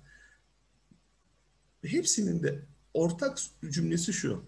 Kendi hayatımızı yaşamak istiyoruz. Kurallarını kendimizin koyduğu hayatı yaşamak istiyoruz. Tamam çok kolay yaşayabilirsiniz. Hazır mısınız? Bak bu yol zordur diyorum. Sürüden ayrılacaksınız diyorum. Bağımlılıklarınızdan kurtulacaksınız. Bakın bağımlılıktan sigara içenler varsa bilir sigarayı bırakmak kolay bir şey değildir. Ben 20 senedir uğraşıyorum bırakamadım sigara alışkanlığımı. İki gün, üç gün çok güzel, dördüncü gün bir şey oluyor ihtiyaç diyorsun dönüyorsun ki bu sizin hayatınız diyorum. Sigara gibi kolay ulaşabileceğiniz bir şey de değil. Hadi yaktım gemileri verdim istifayı. Ho merhaba Güney ben geldim. Şimdi diyorum ki planım ne diyorum? Güney'e yerleşmek. Ya arkadaş diyorum Güney'in nüfusu İstanbul'dan şey olsa kavimler göçü gibi adı, iğne atsan yere düşmez. Herkes mi pansiyoncu olacak? Herkes mi işletmeci olacak? Öyle bir şey yok. Önemli olan burada kendi alanını açabilmek. Ziya Bey çok güzel bir şey söyledi. Evet Özellikle girişimcilik bu dönemde çok arttı. İnsanlar kendi alanlarında, İstanbul'da neyi farklı yapabilir? Burası bir zenginlik. 16 milyon insan var burada. Her şeye ihtiyaç var. Doğru yolu, doğru girişi bulduğunuz zaman muhakkak bir şeyleri paraya çevirebilirsiniz. Ama hedefiniz para olmamalı bu noktada. Çünkü paraya ve maddeye odaklanan A planlarınız oldu paraya ve maddeye odaklanan A planlarınız çöktüğü için bugün başka şeylerde arıyorsunuz mutluluğu. Evet, peki B planı nasıl hazırlanır? Benim biricik B planım. Evet, Charles Bukowski'yi seven de vardır, sevmeyen de vardır edebiyat hayatında ama benim çok sevdiğim bir sözü vardır. Sabah 6'da yataktan fırlayan, giyinip zorla bir şeyler atıştıran, başka birine para, para kazandırdığı bir yere ulaşmak için trafikte boğuşan tüm bunlara sahip olduğu için müteşekkir olması istenen biri hayattan nasıl keyif alabilir? Alamaz. Hadi ben yıllarca denedim, alamadım. Ama şu an hayattan keyif alıyorum. Gecenin ikisine üçüne kadar kitap okumak zorunda kalıyorum. Bazen yetmiyor. 3-4 saat uykuyla duruyorum. Bir sunum, bir proje hazırlığım varsa. Kurumsal hayattayken bana kimse hafta sonu zorla bir şey yaptıramazdı. Yaptıracaktı da parasını vermek zorundaydı fazla mesaisini. Ama kendi hayatım için yapıyorsam ve bunu kendi mutluluğum için yapıyorsam saat mefhumum yok. Sabah 6'da kalktım ne oluyor? Hayır o gün bir şeylerle uğraşmak istemediğim dediğim de oluyor. Yani kontrol benim elimde. İşte bu noktada bu B planımızı nasıl oluştururuz? Hadi gelin o zaman beraber bir B planı yapalım desek nasıl olur? Şimdi konuşmanın başında şundan sonra niyetlerden bahsettim. Bir kere niyetimiz iyi olacak. Çünkü hayat bir tarla, düşünceler bir tohumsa doğru ve iyi düşünceleri o tarlaya ekersek sonucu karşılığı da iyi olacaktır. Ve şimdi kuralı. Dünü değiştiremiyoruz. Gelecek olasılıklar her şey o anda saklı. Anın işaretlerini yani o andaki işaretleri iyi okumak lazım ki anda kalmak her şeyden daha kıymetli. Biraz daha farklı gönül gözüyle bakmak lazım. Anlamak için, ilham alabilmek için tabiatı izlemek lazım. Biz o kadar çok sıkıştırılmış duygu içerisindeyiz ki replika duygular diyorum ben buna. Gerçek sevgiyi bulamıyoruz ama replikasını arıyoruz. Aynı şey gibidir bu. E, orijinal Rolex sahibi olamayanların e, replika saatler kullanıp Rolex'e sahip olması. Orada satılan aslında sadece bir Rolex değil. Orada farklı bir duyguyu satın alıyorsun. Ama bizim duygularımız ne yazık ki replika. Ve gerçekten anlam, gerçekten ilham alamıyoruz. B planı oluşturmak mı istiyorsun? Önce teslim olacaksın. Kabul edeceksin. Kabul etmek çok zordur. Düşünsenize bir hayat yaşamışsınız, 15-20 senenizi vermişsiniz ve bunda mutlu değilsiniz. Ve bunu kendinize söylüyorsunuz. Hayır sen yanlış yoldasın. Bunu söylemeye hazır olduğunuzda ve ilk adımı attığınızda kazanmaya başlıyorsunuz. Zaman, zamanın değeri, B planın olmazsa olmazı. Kafamızda birçok plan var. Ne zaman harekete geçireceğiz? Nasıl planlayacağız? Ve yine burada yeniliyorum. Çekim kuralı. Düşüncelerin, niyetlerimizin bizi iyi noktalara götürmesi. Bağlar kurmalıyız olaylarla, durumlarla. Kendimize mantıklı açıklama ya bir kere e, bazı şeylerin mantıklı insan mantığına sığmayan e, açıklamaları vardır. Buna inanmamız lazım. O, o noktalarda kendimizi biraz rahat bırakalım. Çünkü tanrılar zar atmaz. Bir şey olacaksa olur. Sen istediğin kadar yırtın, istediğin kadar e, ben burada kalacağım de seni hayat bir noktadan almak istiyorsa alır. Ve buna teslim olacaksın. Dediğim gibi burada eğer tekrarlamak gerekirse öncelikle teslim olacağız. Niyetimiz iyi olacak. O anda kalacağız. Zamanı iyi kullanacağız ve bazı noktalarda kendimize dürüst olacağız. Diyeceğiz ki bu beni buraya kadar taşıdı. Yani konuşmanın başında bahsettiğim e, tren gibi düşünebilirsiniz. Bu trenin görevi bu. Beni bu istasyondan aldı, buraya götürecek. Bu arada hayatta yaşadığımız iyilikler ve kötülükler hepsi birer tecrübe. Tecrübelerimize sıkı sıkıya sarılmamız lazım. Onlar bize e, yolun geri kalan kısmında e, ilham verecek. Çünkü ben bugüne kadar yani kurumsal hayatın içerisinden bu tarafa geldim. Orada iyi dostluklar elde ettim. İyi eğitimler aldım. Ama dediğim gibi inmem gereken yer konusunda endişelerim vardı. Bir de net değildim o noktada.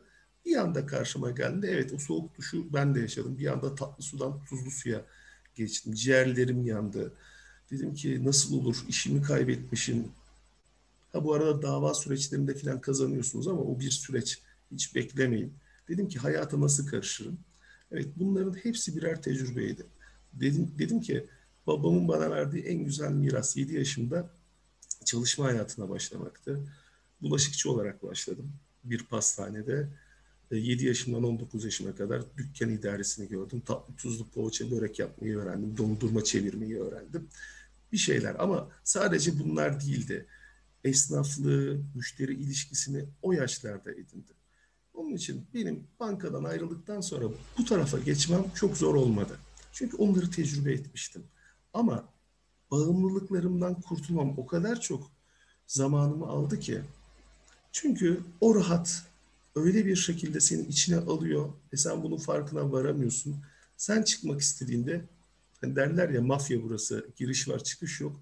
Sana çıkış yolunu göstermiyor. Sadece sistem seni atmak istediği zaman sen e, çıkışa varıyorsun. O zaman da elinde ya güç kalmıyor ya zaman kalmıyor ya maddi olanakların yok. O yüzden bir B planına herkesin ihtiyacı var. Bugün bizlere sunulanlar gerçekten A planı değil. Başkaları için planlar A planı olamaz. Ne zaman ki kendimiz için plan yapmaya başlıyoruz. Dedim ya çarpan çarpan etkisindeki aileyi, arkadaşı, e, lüks zevkleri bir kenara bırakıyoruz. Kendimize soru sormaya başlıyoruz ve kendi içimizden, özümüzden cevaplarla bunu cevaplıyoruz. O zaman kazanmaya başlıyoruz. Evet, söyleyeceklerim bu kadar. Çünkü e, süre kısıtımız var. Biraz hızlı anlattığımı düşünüyorum. E, teşekkür ederim. Burada iletişim bilgilerim de var. Ziya Hocam hızlı anlattıysam kusura bakmayın. E, benim söyleyeceklerim bu kadar. Okay, hocam çok teşekkür ederiz. Ağzınıza sağlık. Çok keyifliydi. Böyle vakit de çok hızlı aktı yani. O kadar güzel anlatıyordunuz ki gerçekten çok teşekkürler. E, ben bu e, şimdi dostlarımız sorularını yazmaya başladı. Q&A'den geliyor. Diğer platformlardan da geliyor. İleteceğim size. E, şeyden bahsettik başlarken. Bu tren metaforundan başlamıştık. Acaba bu trende hangi durakta ineceğimizi bilip sonra tren değiştirip hedefimize farklı farklı trenleri kullanarak gidemez miyiz? Yani bu Tabii kurumsal ki. hayatta çalışmanın, beyaz yakalı olmanın hiçbirinin sonunda mı mutluluk yok? Hiçbirinin sonunda mı huzur yok? Evet ben hayallerime ulaşım ulaşabilirim diyebileceğimiz bir e, fırsat gözükmüyor mu yolun sonunda acaba? Şimdi karamsar olmayacağız bir kere. Tabii ki mutlu son vardır ama mutlu son şu an sistem tarafından istenmiyor. Şimdi şöyle düşünün. Sistem evrildi. Sistem senin en genç, en atik, en böyle güçlü, kuvvetli olduğun zaman da senin gelmeni istiyor. senden enerjini, gücünü aldıktan sonra sana çıkışı gösteriyor. Bu noktada tavsiyem şudur ki, evet örnek vermek gerekirse Bostancı'dan Marmara'ya bininiz, e, belli bir noktada metro aktarması yapacaksanız orada aktarın. Beklemeyin sonuna kadar. Başka alanlara geçiş yapın. Veya alternatif yolları deneyin. Tek bir şirkette kalmayın. Mesela Türkçemizde şöyle bir söz var. Taş yerinde ağırdır. Ya taş yerinde ağır olursa belli bir süre sonra yosun tutmaya başlar. O yüzden e, bütün fırsatları değerlendirmek lazım. Ama bu fırsatları değerlendirirken bir iş teklifi geldiğinde bunu ailem için, çocuklarım için değil, ya benim için fayda mı? Bu soruyu sorun alternatifleri, alternatifleri değerlendirirken. Eğer ki kendin için değerlendirmiyorsan sonuca ulaşamazsın. Ama ben burada yanlış anlaşılma, kurumsal hayat kötüdür. Bunu demiyorum. Mutlu olan da var. O bağımlılıklarla mutlu olan da vardır. Ama şunu sor. Ben gerçekten bunu istedim mi? Burada bu masada her pazartesi veya pazartesi cuma arasında çalışmayı ben istedim. Durum bu. Mutluysan devam et ama değiştirmek istiyorsan bir B planı yapmalısın. Evet peki teşekkür ederiz. Bir de o zaman şöyle diyelim. Güzel haber de verelim. Pozitif tarafı da şu. Her geçen gün bir B planı yapmak bir girişimciliğe başlamak, kendin için bir yatırım yapmak bu teknoloji sayesinde her geçen gün kolaylaşıyor. Yani bundan 5 yıl önce olmayan imkanlar iş hayatında, ticari hayatta o kadar çok alternatif çıkartıyor ki karşımıza. Yani siz bir yerde kurumsal hayatta çalışırken çok basit gördüğünüz bir inovatif fikri bir ürüne, bir modele, bir sisteme çevirip dijital ortamda bunu sadece bulunduğunuz kasaba, şehir, ülke değil, globale bile sunabiliyorsunuz. Yani doğru Kesinlikle. bir e, talep oluşturduğunuz takdirde işinizi çok hızlı geride bırakabilecek fırsatlar var. Güzel haber bu her geçen gün daha da kolaylaşıyor. Sadece e, biraz daha böyle bir farkında olup bu alanlara bir fokus olmak lazım. Belki ilgi alanlarımıza odaklanıp geliştirmemiz lazım. E, bu arada e, hemen aklıma şey geldi. Bu konuyla alakalı mutlaka bilirsiniz Boro Özkent hocamız var. Ee, onunla süper bir program yaptık. Bilmiyorum izlediniz mi Uğur Hocam? Mutlaka. Bu üstadım benim de bu yola çıkarken hocalarımdandır. Kendisinden çok faydalandım. Videolarında olsun, evet. yazıları olsun. Zaten haddini aş diyor Boro Üstad'da. Evet. Şu haddimizi, bize hep haddini bil derler. Ya şu haddini bir aş bakalım kendi hayatında. Neler daha güzel olacak bakalım. Evet, onunla e, yanlış hatırlamıyorsam 70. 80. programda konuk etmiştik. Beyaz yakalılar için özgürlük rehberi diye bir eğitim yaptık. İnanılmaz keyifliydi. Hemen şimdi şu sağ üst köşeye bırakacağım ben linkini. Dinlemek isteyen dostlarımız yine oradan dinler YouTube kaydından hemen sonra bu eğitimden sonra. Bir de 111 eğitimde hiç duymadığım bir şey duydum. Benim çok hoşuma gitti. Hayat bir tarla, düşünceler bir tohum. Yani gerçekten geleceğimizle alakalı ne hayal ediyorsak aslında o hayal ettiğimiz şeyleri bugün o düşüncelerimizde tohumlarını atıyoruz. Yani belki hayal kurarak, belki yeni şeyler öğrenerek, aklımızda bir şeyleri canlandırarak bunu yapıyoruz. Gerçekten çok doğru. Bu da benim böyle aklımda yer eden not almak istediğim şeylerden biri oldu. Bir de güzel bir haberim daha var size Uğur Hocam. E, sigarayı bırakmak istiyor musunuz gerçekten? Çok deniyorum. Hatta e, kütüphanede bununla ilgili bir kitabım var ne yapabilirim diye. E, okay. İstiyorum tabii ki. Tamam süper. Ben o konuda size şöyle yardımcı olabilirim. Bir, ben de çok uzun yıllar sigara içtim. Sonra e, e, Ellen Carr sigarayı bırakma yöntemi diye bir yöntem var. Bilirsiniz zaten. Kitabı da var, videoları da var. Birkaç püf noktası var. Ben size telefonda aktarım. Hatta herkese söyleyeyim. Birincisi sigarayı bırakmayı istemeniz lazım. İstemediğiniz takdirde bu yöntem de bir işe yaramıyor. İsteyip, deneyip bırakamıyorsanız gerçekten işe yarıyor. Bir akşam oturun, YouTube'a yazın. Ellen Carr sigarayı bırakma yöntemi diye vardır mutlaka bir videosu. 45 dakikalık bir video son sigaranı da alıyorsun, bir ritüel de yapıyorsun, içiyorsun ve bitiriyorsun. Yaklaşık ben bakın yılı bile hatırlamıyorum. 7 sene, 8 sene, belki 9 sene oldu. Ee, hiç yokluğunu bile hissetmiyorum. Sanki hiç, hiç, hiç içmemiş gibi düşünüyorum. İçilen arkadaşlarım için de üzülüyorum aslında. Evet. Ee, belki de onlarca insanı sigara tutsaklığından, tuzağından bu öneriyle bir sürü kişiyi kurtardım akraba çevremden de ve aynı zamanda Sigarayla Savaşanlar Derneği ee, e, başkanı bir Profesör Doktor Melahat Dönmez'le de bir eğitim yaptık. Onu da hemen sağ üst köşeye bırakacağım. Linkini izlemek isterse sigarayı bırakmak isteyen dostlarımız. Ben keyifle izlerim çünkü istiyorum. Evet. Artık içeriden evet. geliyor bu. Yine B planı diyorum ya aslında sigarayı bırakmak da öyle. Ben şunu fark ettim artık. E, Uğur Hocam. E, sigarayı bıraktığımda ben aslında sigara içmeyen insanların yaşadığı e, özgürlük ve keyif seviyesine ulaşabilmek için sigara içtiğimi fark ettim. Halbuki bırakınca zaten oraya ulaşıyormuş. Onu fark edince şey oldu birden böyle her şey açıldı ve e, benim için hayatta çok gereksiz ve saçma bir mana bulmaya başladı. E, umarım sizde de etkili olur ya da dinleyen İnşallah. bütün arkadaşlarda da faydalı olur umarım diyorum. Şimdi ben bir yandan sorulara da geçiyor olacağım. Şöyle ufak ufak bakayım. Siz de chatten ya da Q&A'den görebilirsiniz. Diğer platformlara da bakarız. E, dostlarımız şeyi sormuş. Bu sunumun e, şeyine slaytlarına ulaşabilecek miyiz? Zaten YouTube'da bizim video kaydımız var. Daha sonra erişebilirsiniz. E, e, yine Uğur hocamıza e, sosyal medya hesaplarından çok rahatlıkla ulaşabilirsiniz. Daha sonra şey yapmak isterseniz, iletişime geçmek isterseniz. Bir de siz bu alanda beyaz yakalılara koçluk yapıyorsunuz değil mi Uğur hocam? Evet. Yani biraz oradan bahsedebilir misin? Herkesin Tabii. aklında bu var. Ben neden bu konuda sizden koçluk almalıyım? Yani kendi başıma bunu yaparken hangi zorluklar çıkıyor da siz bana hangi konuda destek oluyorsunuz burada? Şimdi beyaz yakalılara koçluk dediğimiz olay aslında şurada. E, ben bunu reklamını yapmadım bugüne kadar. E, sadece sunum içerisinde de bahsettim. Ben Türkiye'de bir ilki gerçekleştim. Çalışırken bir mobbing davası. Şimdi bugün Google'a girdiğiniz zaman her yerde karşınıza çıkabiliyor. İnsanlar benzer konularda yakınlık görüyorsa, iş hayatında bir sıkışma hissediyorsa veya işiyle tehdit ediliyorsa genelde bana mobbing tarafından geliyorlar. Sonrasında bu olayın sadece mobbing o. Mobbing artık e, buzdağının görünen kısmı oluyor. Alt taraflarına inmeye başlıyoruz. Diyorum ki sen bankacı olmayı veya bir kurumda beyaz yakalı olmayı bilerek mi istedin? Yani bile isteye ben bunu istiyorum diye mi gittin yoksa abi işte top geldi vurduk mahalle e, futbolu gibi işte top nereye biz oraya bir baktık kendimizi bu masada mı bulduk? Diyorum dur oradaysan hareket etme. Önce bir sorgula. Çünkü para trafiği olsun yeni bir hayata geçeceksin. Önce kendini buldur. Kendine sor ben ne istiyorum?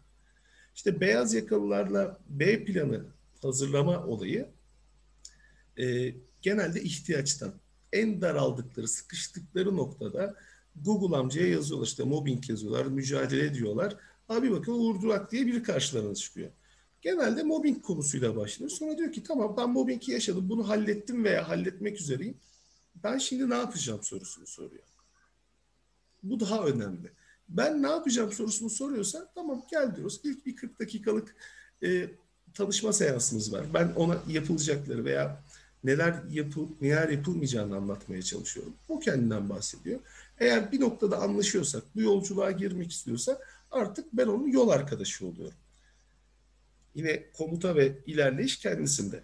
O yüzden e, beyaz yakalıların B planı bu şekilde ortaya çıktı. 1635 kişiye ulaştım bu arada 2 yılda. İyi bir sayı ondan sonra. E, bir şekilde insanlar bir sorun yaşıyor ve o sorunu atlatmak üzere geliyorlar. Bunun ilk belirtisi mobbing oluyor veya toplu işten çıkartma oluyor. İşte işsiz kalırsam ne olur gibi gibi sorularla bana ulaşmış oluyorlar hocam. Süper.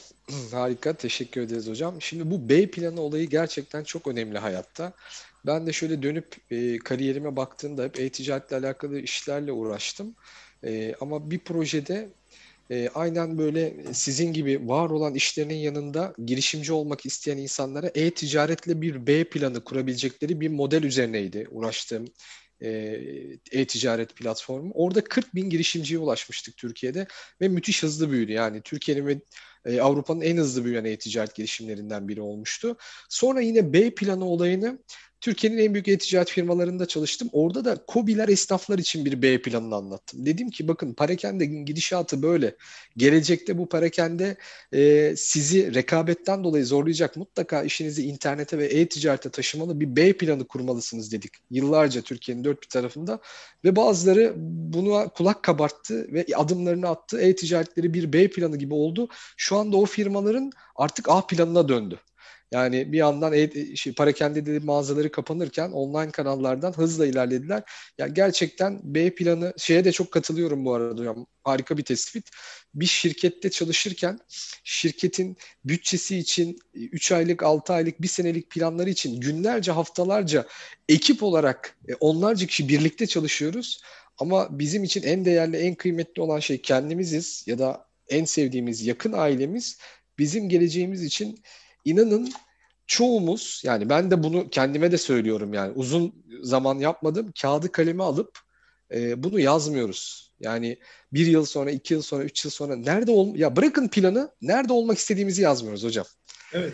Yani bir, bir kere bunu bir yazsak, kendimizde şey yapsak desek ki ya ben bir yıl sonra, iki yıl sonra, üç yıl sonra, beş yıl sonra burada olmak istiyorum desek biraz şey trenin konforundayız. Yani raylar döşeli zaten. Tren gidiyor. Bırakalım gitsin. Ama gerçekten kağıda dökmeye başlayınca bir de şu oluyor. Siz mutlaka bunu hem kendinizde hem de koştuk verdiğiniz kişilerde yaşamışsınızdır. E, hayalleri yazmaya başlayınca fırsatlar çıkmaya başlıyor da var olan Kesinlikle. fırsatları görmeye başlıyorsunuz. Yazmadığınız takdirde Şerif Kaynar'ın bir sözü var. Onu da misafir ettik eğitimlerimizde. Şerif Hoca'yı da dinlemek isterseniz. Yani üzerinizden böyle şans füzeleri geçiyor sürekli. Her gün aslında çu çu çu çu. E biz onları tutmuyoruz. Yani fark etmiyoruz. Haberimiz yok yani. Biraz yazınca o farkındalık da oluşuyor gerçekten. Şimdi çok güzel sorular var. Ben de çok gevezelik yapmak Q&A'ye istemiyorum. baktım da orada var güzel sorular evet, gelmiş. Evet harika sorular evet. var. Hemen şimdi ona yönelelim. Başak Hanım demiş ki sunumunuz için çok teşekkürler. E, eğitiminiz ve samimiyetiniz gerçekten harikaydı. Sorum şu yönde. B planı için hazırız ama gerekli şartlarımız mevcut değil ya da cesaretimiz yok. Bu motivasyonu kazanmak için neler yapmalıyız? Şimdi teşekkür ederim e, yorumu için fakat e, zannedersem şöyle bir şeyle başlıyor. Cesaretimiz yok. Gerekli şartlar için veya mevcut değil demiş. Gerekli şartlar mevcut değil. Hayır, gerekli şartlar mevcut. Yani Atatürk'ün gençliğe hitabesinde ne diyor? Muhtaç olduğun damarlarındaki asil kan da mevcuttur diyor. Yani cesaretimiz de bizde var zaten kendi içimizde. Bu planı başkasına yapmayacağız. Hep birisine ihtiyaç duyduğumuz için motivasyonu dışarıdan arıyoruz. Kendimize söylüyoruz. Ya ayna da mı yok? Aynada kendi göz bebeklerinin içine bak. Keyif alıyor musun hayattan? Önce bu soruyu sor. İlk gün sor cevap alama. iki gün sor cevap ama bir gün ki o soruya cevap alacaksın. Sen daha düşünmeden dudakların oynamaya başlayacak. Hayır diyecek. Seni bir noktaya taşıyacak. O cesaret, o güç bizim kendi içimizde. Ee, sorunun devamında ise şöyle bir şeydi e, zannedersem. Kaçırmış olursam özür dilerim. Tüm cesaret ve güç kendi içimizde. Başkasını da aramayacağız. Evet. Süper. Teşekkür ederiz hocam. Şimdi Mehmet Aziz Ermer hocamız da yine güzel bir soru sormuş. Demiş ki B planı sizler gibi insanların e, bir takım oluşturduğu e, B planı e, arayan sizler gibi insanlar için bir takımın oluşturulduğu bir platform olabilir mi acaba? Valorem Team gibi demiş. Bir pas atmış burada. Bu Teşekkür size ederim. gelmiş hocam. Evet evet. Siz bunu gol yaparsınız artık. Evet şimdi kısaca bahsedeceğim. Yani demiş tek başına mücadele yerine bir takımla olmak daha uygun olmaz mı demiş. Bunda sizin yorumunuzu alayım. Sonra da ben bir ekleme yapayım hocam. Şimdi evet e, birlikten güç doğar. Ama şimdi şöyle düşünün. Dünyanın milyon dolarlık futbolcuları, milyon euroluk futbolcularını alın. İsim vermeyeyim. Hani dört tane, beş tane futbolcu var şu an. Alın e aldın nerede oynatacaksın? Forvet'te oynatacaksın. Doğru mu? Yani bu adamı gol atması için aldın. Ve bu kadar da milyon dolar, milyon euro para verdin. Şimdi aradaki uyum çok önemli. Şimdi kimi sağ ayağıyla oynuyor, kimisi sol ayağıyla oynuyor, kimisi biraz daha havalı, ona niye pas gitti? Bu noktada birazcık durmamız gerekiyor. Bu B planı veya bununla ilgili hep beraber değil de herkesin bir yoğurt yiyişi var. Herkesin bir stili var öncelikle. Hangisi sana uygun? Ya renkleri bile seçiyorsun. Şimdi hep beraber olduğun zaman bu olmaz. Ama aynı çatı altında kapısını çalıp ulaşabiliyorsan bu daha büyük zenginliktir. Çünkü herkesin bir söylem tarzı var. Ama sonuç belli. Bir B planın olsun. Evet bu bir çatı altında olur ama hep beraber olur mu? O biraz tartışılır. Orada da Ziya Bey'e bırakıyorum hocam size bırakıyorum. Bunu siz böyle çevirin. Süper. Teşekkür ederiz hocam. Güzel yorum. Şimdi kısaca ben burada e, Mehmet Bey şunu kastetmek istiyor. Kısaca Valorem Team'den de bahsetmek istiyorum. Biz ne yapıyoruz aslında? Biz bir anlamda yani hiç aklımda yoktu ama konu gerçekten oraya geldi. Biz aynı zamanda beyaz yakalılar için bir alternatif bir B planı çözümü de sunuyoruz ortaya. Valorem Team'in yaptığı diğer nokta da bu. Valorem Latince'de değer anlamına geliyor. Biz kendimize, ülkemize ve çevremize değer katmaya odaklanmış bir takım inşa ediyoruz. Yaptığımız işi tarif etmek gerekirse teknoloji, inovasyon ve girişimcilik odaklı yeni nesil bir danışmanlık platformu kuruyoruz. Bu platformda da e, COBİ'lere, işletmelere onların dijital dönüşümlerini tamamlayacak Türk mühendislerinin geliştirdiği yazılım çözümlerini sunuyoruz. Yani burada sizin söylediğinize katılıyorum. Yani herkesin aynı çözümü bulması zor ama bizim platformumuzda da farklı farklı alanlarda çözüm üretmiş yazılım çözümleri var. Kimisi insan kaynakları ile alakalı firmaların önemli bir problemini çözüyor. Kimi pazarlama ile alakalı, kimisi hukukla alakalı, kimisi lojistikle alakalı. Kişi bakıyor ben diyor insan kaynakları profesyoneliyim. Bu dünyayı çok iyi bilirim diyor. Buradaki yazılım çözümünü alıyor. Kendi network'ündeki firmalara ulaştırıyor ve kendisi için bir B planı kurmuş oluyor. Öbürü diyor ki ben lojistikçiyim diyor. O zaman lojistik çözümünü kendi network'üne tavsiye ediyor. Aynen sizin verdiğiniz örnekte gibi herkesin bir kendi yoğurt yiyişi, herkesin kendi bir geçmişi, herkesin e, kabiliyetleri ve ilgi alanları var. Buna göre çözümler üretmesi gerekiyor. Belki biz de Valorem Team içerisindeki bu çeşitliliği içerideki bu teknolojik ürünlerin çeşitliliğiyle sağlıyoruz ve şunu söylüyoruz aslında. Hem COBİ'lere, işletmelere hem bireylere, girişimcilere hem de topluluklara ve ülkelere müthiş bir teknolojik dönüşüm içerisindeyiz. Artık bu geri dönüşü olmayan bir yol. Hepimiz çıktık buna ve şu anda yaşıyoruz. Yani birçok arkadaşımız, dostumuz maalesef firması, kendisi ya da bulunduğu topluluk teknoloji zede olmuş durumda. Yani bu teknoloji maalesef şöyle söyleyebilirim. E, milyonlarca kişinin işini elimizde elinden alacak önümüzdeki aylarda ya da yıllarda. Zaten başladı bu da. Giderek hızlanarak devam edecek. Benim en son çalıştığım kurumsal şirkette 45-50 kişinin yaptığı işi bir tane yazılım yapmaya başlamıştı ve onların 40 tanesine teşekkür etmişti firma. Yani bir, şekilde bu hayatımıza girecek. Dolayısıyla bizim e, artık bu teknolojiyi sömürdüğümüz tabiri caizse teknolojiyi kullanarak e, bundan bir fayda, bir gelir elde ettiğimiz bir modeli kullanmamız lazım bireyler ve şirketler olarak. Bunu başarabilirsek teknoloji zade kısmında yer alabiliriz. Yani başka alternatif yok. Ya teknoloji kesinlikle, zade olacağız kesinlikle. ya teknoloji zade olacağız. Öyle gözüküyor. Tablonu gösteriyor. E, işte biz de burada e, bahsettiğimiz bu Valorant Team'in çözümünü dinlemek isterseniz bir 45 dakikalık bir videomuz var. Buradaki kare kodu okutabilir ya da bizim Instagram'da ve bütün platformlardaki linkinden linkten girip oradan ulaşabilirsiniz. Aynı zamanda bu linke girdiğiniz zaman bu değer katan eğitimlerle alakalı bize geri bildirimler iletmeniz mümkün. Bu bizim için çok kıymetli. Çünkü biz de e, bu 7-8 ay içerisinde canlı olarak 20 bine yaklaştı izleyen dostlarımızın sayısı. YouTube'dan 200 bine yaklaştı. 2 milyon gösterim almışız. Ve bu hiçbir reklam harcaması yapmadan, hiçbir ticari kaygı olmadan tamamen sizin gibi kıymetli hocalarımızın gönüllülük esasına dayalı kendi bilgilerinin zekatını vermek için burada herkesle e, paylaşmak için e, yaptığı özveriyle bizim de emek koyarak ve paylaşarak ortaya koyduğumuz çalışmalarla oldu. Ve bu hızla artıyor. Yani bu akşam da bizi dinleyen dostlarımız varsa e, lütfen değilseniz YouTube kanalımıza abone olup bu kıymetli içeriklerin hepsine ücretsiz ulaşabilirsiniz. Ya bakın Uğur hocamızın bugün anlattığı bilgiler inanın belki 15-20 yıllık iş hayatı içerisinde elde ettiği tecrübelerden böyle damlayan hazineler gibiydi gerçekten. E bunların hepsini 45 dakikada özetlemeye çalıştı. Gerçekten çok kıymetli. Bütün eğitimlerimiz öyle. Mutlaka abone olun ve sevdiklerinizle bunu paylaşın diyoruz. Sadece YouTube'da değil artık şehir hayatında otobüste, metrobüste, yolda spor yaparken, gezerken bunların podcast'inde e, çeviriyoruz.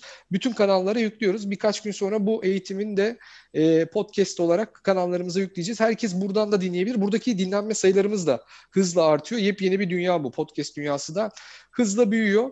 Bir yandan da çok kıymetli hocalarımızla premium içerikler üretiyoruz. Bu hocalarımızın zaten eğitmen tarafı var. Özel eğitimler veriyorlar. Valorant platformu olarak bu özel eğitimlere çok ulaşılabilir imkanlarla, çok ulaşılabilir fırsatlarla sunuyoruz. Mesela en yakın zamanda Taner hocamızla güzel bir eğitim yaptık. Zamanzengini.com'a girip oradan detaylara ulaşabilirsiniz. E, iki gün beş saat süren bir eğitimdi. Bunun video kaydını da açtık. İsteyenler bu video eğitimine sahip olabiliyorlar. E, ve Taner hocamızın iddiası şu, şu e, bu eğitimin sonrasında inanılmaz memnun oldu katılan dostlarımız bu arada. Günde iki saatimizi tasarruf edebiliyoruz, kendimizi ayırabiliyoruz. Buradaki e, zamanımızı nasıl yönetebileceğimizle alakalı teknolojik e, uygulamaları ya da mantaliteleri, sistemleri, modelleri aya, e, alıp hayatımıza işlediğimiz takdirde buraya da bir göz atabilir dostlarımız diyelim. E, Mehmet Bey de teşekkür ederim. Böyle bir soru sordu. Bu vesileyle hem Valorem Team'i hem değer katan eğitimleri şöyle hızlıca bir özetlemiş olduk. Çok sağ olun. Şimdi başka güzel sorular da vardı. Hızlı hızlı devam edeyim. Mesela Fatih Bey sormuş. B planının maliyeti şu anki hayatımızı nasıl, ne kadar sürede amorti etmeli demiş. Evet. Bu bir kere B planınızın zenginliğiyle alakalı. Burada şu örneği vereceğim. Lotodan para çıkan insanlar neden bir sene içerisinde topu dikerler? Çünkü alışık olmadığın bir parayı yönetemezsen B planında da alışık olmadığın bir hayatı yöneteceksin. Şimdi lotodan bu sene ne kadar veriyor? 100 milyon mu veriyor?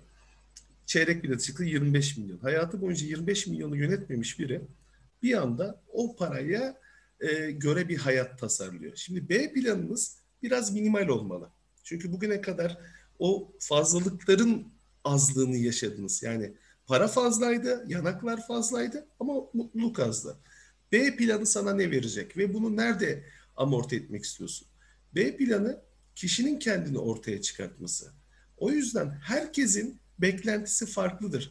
Ben B planımı yapayım, işte Toyota'ya biniyordum, Ferrari'ye bineceğim diyorsan böyle bir hayat yok ve bunun amorti süresi de çok yüksektir. Ama hayır ben yine aynı arabaya bineyim, ruhsal ve bedensel olarak gelişeyim diyorsan bu 6 ay gibi kısa bir sürede sağlayabilirsin bunu. O yüzden öncelikle doğru soru şu. Ben ne istiyorum? B planı. Oradaki B ben. B planı, benim planım. O yüzden amorti süresi B planını yapan kişiye aittir. Peki. Süper. Teşekkür ederiz hocam. Bu arada YouTube'daki gelen yorumlara ve sorulara bakıyordum. Galiba sizinle aynı kurumda çalışmış ve aynı nedenlerden dolayı ayrılmış arkadaşlar var böyle. Onlar da çok keyif almışlar. Kendimizi bulduk eğitimde. Çok samimi ve içten yalın anlatımınız için çok teşekkür ederiz diyorlar. Teşekkür ederim kendilerine. Onu da iletmiş olayım. Oradaki Şimdi sorulara da o geleceğim. süreci o süreci çok kısa anlatayım. 2018 yılında aynı gün o kurumda 180 kişinin iş aktif feshedildi. Bakar mısınız böyle bir şeye? Ee, hız kesmediler. Bir sene sonra 2000 kişiyi çıkarttılar. Bir kere sorun şu. Para bolluğunda 2008'deki Amerika'nın dünyaya pompaladığı ucuz dolar sayesinde bizler sahip olmadığımız, yönetemeyeceğimiz büyüklüklere geldik kurumsal hayatta. Ve nasıl olsa para var diye insanları aldık. E para azaldı, karlılık düştü, elimizde bir sürü personel kaldı. B plan aslında burada devreye giriyor. Yani bir patron da yaşayabilmek için, bakın patronlar her zaman şunu söyler, büyümek için bazen küçülmek gerekir. O küçüldüğün nokta personel azaltımıysa evet yapman gerekiyorsa yapacaksın bunu. Ama oradaki personel adet olarak gözükse de aslında her biri canlı bir insan, bir aile, bir varlık, ayrı bir dünya. O yüzden bu noktaya gelmeden stratejini geliştiriyorsan, patrondan bir tık fazla düşünebiliyorsan zaten kendi hayatının patronu oluyorsun. O süreçte çok arkadaşım canı yandı. E, canı yanan adam ciğerden konuşur derler. Çok haklıdırlıktır. Çünkü herkes dedi ki bu hayat böyle sürecek. Al sürmedi. Bugün de baktığımızda e, Bankacılık Düzenleme Denetleme Kurulu'nun ve birçok yerin sayıları ortada çalışan sayıları her sene 2500 kişi bankacılık sektöründen ayrılıyor. Daha doğrusu kendi isteğiyle değil bir şekilde. Bir 15 gün önce para teklif ediyorlar işte ikale yapalım diye. Koca koca bankalar sunuyor bunu. Yapmak zorundalar. Küçük ayakta kalmak için büyümek istiyorsan yıllara yaygın olaraktan bazen küçüleceksin. O küçüldüğün sayı da personel sayısı değil, aileler, hayatlar. O yüzden öne geçmek lazım katılımcılara nacizane şunu söylemek isterim. Bu sizin hayatınız. Başkasının planladığı şekilde yaşıyorsanız oyun top benim oynatmıyorum dediği noktada açıkta kalırsınız. O yüzden B planınızı şimdiden hazırlayın. Evet süper tavsiyeler. Teşekkürler. Şu geldi aklıma Uğur Hocam. Ee, Robert Kiyosaki söylüyordu galiba. Ee, şey diyordu. Uyurken para kazanacağınız bir yöntem bulamazsanız ömrünüzün sonuna kadar çalışmak zorunda Çalışmak kalırsınız. zorunda kalırsınız. Şu anda uyurken teknolojinin bizim için para kazanacağı o kadar çok yöntem var ki mutlaka biraz bu tarafta farkındalığımızı geliştirip buraları inceleyip kendi uzmanlığımız neyse oralara odaklanalım mutlaka. Teknoloji bu imkanları, nimetleri e, herkes için sunuyor. Firmalar inanılmaz kullanıyor ve sömürüyor. Biz girişimciler, bireyler de bunu anlayıp bu teknolojiyi bir an önce kullanıp biz de bunun fırsatlarından istifade etmeliyiz. Çünkü giderek kolaylaştı diyelim. Damla Hanım demiş ki B planı yeni ve bambaşka bir bölüm okuyarak başlamayı tavsiye eder misiniz B planına? E, not demiş yaşımda 40 teşekkürler demiş. Ee, okumayla ilgili bir şey Evet evet anlayamadım. bambaşka yepyeni bir bölüm okuyarak üniversitede muhtemelen okuyarak Evet. yeni bir B planı yapmayı tavsiye eder misiniz? E, not olarak da yaşım 40 demiş. Şimdi tabii ki yani sonuç olarak 17-18 yaşında halimizle üniversite imtihanlarına giriyoruz ve bir yönlendirme neticesinde girdiğimiz okulu bile bilmiyoruz. Yani benim zamanımda 18 tane tercih vardı. Bunlardan birine girecektim ama hangisine gireceğimi bilmiyorum. Şimdi 178 tane üniversite var. Kimisi holding üniversitesi, kimisi böyle iş anı gibi üniversiteler var. Var oğlu var. Ama en azından istediğimiz bölüme gidebiliriz. O bölümden faydalanabiliriz. Okumanın sonu yok. Zaten bu hayatta artık şunu bilmemiz lazım. Her dakika kendimize yeni bir şey e, eklemeliyiz. Öğrenmeliyiz ve bu okumaksa evet okumak. Farklı bir bölüm okuyup da e, yol açabilirsin. Mesela ben iş sağlığı güvenliği okuyorum. iki yıllık bir bölüm. Neden okuyorum? Çünkü yaptığım iş iş ortamıyla alakalı. 2021-2022'de mobbing ve iş yeri e, durumları iş sağlığının konusuna girecek. Neden başka bir yerde kaynak alayım? Bakın kendime yatırım yapıyorum. Farklı bir noktaya evriliyorum. Okumaksa okumak. Bunun sonu yok. Yeter ki okuyun. Bir adım atın. Hiç yaş bu arada 40 yaş şey e, çok şey değil yani öyle büyük bir yaş değil. Ben de 40 yaşındayım. Kendim ben hiç 40 gibi hissetmiyorum. Çünkü şurası genç olmalı insanın evet. kalbi. Tabii süper. Bir de sağlık da önemli. Artık 35'li yaşlardan sonra dikkat etmek lazım. Sağlık kısmına da dikkat etmek lazım. Yediğimiz, içtiğimiz egzersizler, sporlar. E, çünkü bu beden bizi taşıyor. Kendi evimize, aracımıza, motorumuza bakıyoruz ama bedenimize de gerçekten gerektiği gibi bakmamız gerekiyor ki bizi taşısın. O da omuzlarında taşıyor bizi e, günün sonunda. E, güzel bir soru da Tolga Bey'den gelmiş. Teşekkürler öncelikle eğitim için. Beyaz yakalı olarak e, devam ediyorum. Bir yandan da B planı için kendimi yetiştiriyorum demiş. Bu dengeyi iyi kurmak adına ne tavsiyede bulunursunuz? Bir yanda aldığım sabit maaş, kira, kredi vesaire. Bir yanda ise potansiyelini keşfettiğim ve keyif aldığım bir alan var. Galiba bir hobisi var ve evet. keyif aldığı bir alan var. Ne tavsiye edersiniz böyle bir durumda ee, olan dostlarımıza? Tercihlerimizle yaşıyoruz bu hayatta. O tercih anı önemli. Onun için nasıl ki planda projede bir proje sonu tarihi vardır ya deadline tarihi belirlenir falan. Bunda da evet o günü belirleyin arkadaşlar. O trenden ne zaman ineceğinizi, ne şekilde ineceğinizi, hangi kılık kıyafette ineceğinizi önce hayalinizde canlandırın ve bunu bir yere yazın. O tarihe kadar neyi biriktirebiliyorsanız biriktirin ama o tarih elinizde olsun. Potansiyel anca o zaman ortaya çıkacak. Hani bekleyin biraz daha gitsin, bir boy daha böyle devam etsin. O tarih hiçbir zaman gelmez. O tarihin önce siz inanın o tarihe ve dile getirin, kağıda dökün. O tarihte gözüken bir yere koyun bilgisayarınızın önüne ve o gün oradan nasıl çıkacağınızı düşünün. Bu. Okey. Çok teşekkür ederiz. Başka güzel bir soru. O da Zoom'dan gelmiş. Hemen onu da iletelim. Ee,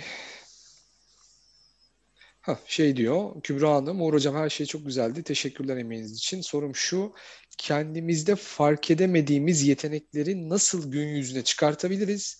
Bunun için uygulanan bir metot ya da bir çalışma mevcut mudur? Demiş. Şimdi kendimizdeki değişikliği fark etmek için dediğim gibi söz uçar yazı kalır. Kendimize soru soralım. Bir soru setimiz olsun, bir checklistimiz olsun hayatımızın belli dönemeçlerinde nelerden keyif alıyoruz? Artık neler keyif vermiyor? Bunları yazalım ve görelim. Bunun için eğer şey gerekiyorsa bir e, danışmanlık gerekiyorsa bunu profesyonel olarak yapan birçok meslektaşım var. Bunlardan fayda alınabilir. Çünkü bizlerin görevi sizi A noktasından B noktasına taşıyabilmek. A noktanızı tespit edip Nereye gitmek istiyorsunuz? Eminim tek başınıza siz de bunu yapabilirsiniz. Ama bunu ne kadar sürede? Bir profesyonel destek atıyorum 12 ayda gerçekleştireceğiniz hedefi 6 aya, 3 aya çekebilir. Çünkü bu bir çalışmanın neticesidir. Koçluk çalışmasıdır. Profesyonel destek de alabilirsiniz. Eğer tek başınıza çözemiyorsanız. Evet.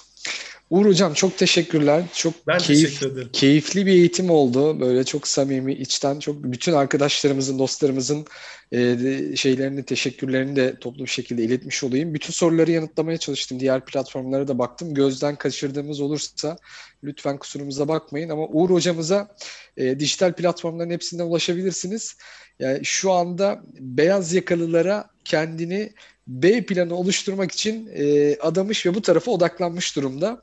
Hem YouTube kanalından sizi takip edebilirler. Bilmiyorum bunları podcast olarak da yayınlıyor musunuz? Tabii tabii tabii. Hiç problem değil. E, sonuç olarak insanlarla aynı hayatı yaşıyoruz. Ben bu noktada bana gelen e, soruları hiçbir zaman geri çevirmiyorum. İmkanı dahilinde hemen geri dönüş yapıyorum. O yüzden bütün iletişim kanallarında eğitime dahi ekledim. Oralardan da ulaşabilirler. Evet. Yeter ki hayatlarında bir şey değiştirmek istesinler. Ben o kuyuya düşerken çok el aradım tutunabilmek için. Şimdi kimse düşmesin diyorum. Burada bir el var. O el her zaman onlara açık. Tutmak isterlerse, yukarı çıkmak istiyorlarsa biz onları çekeriz yukarı. Sıkıntı yok. Süper, harika. Çok teşekkür ederiz. Güzel bir haberle de kapatalım. Önümüzdeki hafta da e, hayatında B planı oluşturmak isteyen kişilerin ilgisini çekebilecek bir konu başlığı ile birlikteyiz pandemi döneminde artık konferanslar, toplantılar, etkinlikler, offline'da yapılan bütün eventler belirli yani belirsiz bir süreye kadar durdu. Evet. Dolayısıyla insanlar e, network'ünü geliştirmek, yeni iş bağlantıları kurmak ve fırsatlara ulaşmak için aslında önemli bir şeyden e, geri kaldılar diyelim. Yani e, yoksun kaldılar. Bu taraftaki boşluğu doldurabilecek bir etkinlik, bir konsept oluşuyor e, biz de Valorant Team olarak bunu destekliyoruz. Uğur Hocam siz de yakından takip edin. Haberdar edeceğim sizi. E, birçok insana ve birçok firmaya dijitali kullanarak işini geliştirme ve yeni fırsatlara ulaşma imkanı sunacak e, bir platformun, bir etkinliğin tanıtımı olacak aynı zamanda. Detaylı bir şekilde, detaylı anlatımı olacak haftaya. Haftaya salı akşamı 20.30'da yine birlikte olacağız. 112. eğitimde. E, bütün katılan dostlarımıza ve Uğur Hocam size çok teşekkür ederiz. Ben e, mutlaka bizim eğitimlerimizi bütün Instagram, Facebook, YouTube, bütün platformlardan takip edebilirsiniz. Beğenmeyi, yorum yapmayı ve dostlarınızla paylaşmayı unutmayın diyelim. E, herkesin hayatına birlikte değer katmaya devam edelim diyelim. Herkese iyi akşamlar. Görüşmek iyi akşamlar. üzere diyelim. Hoşçakalın. Görüşmek üzere.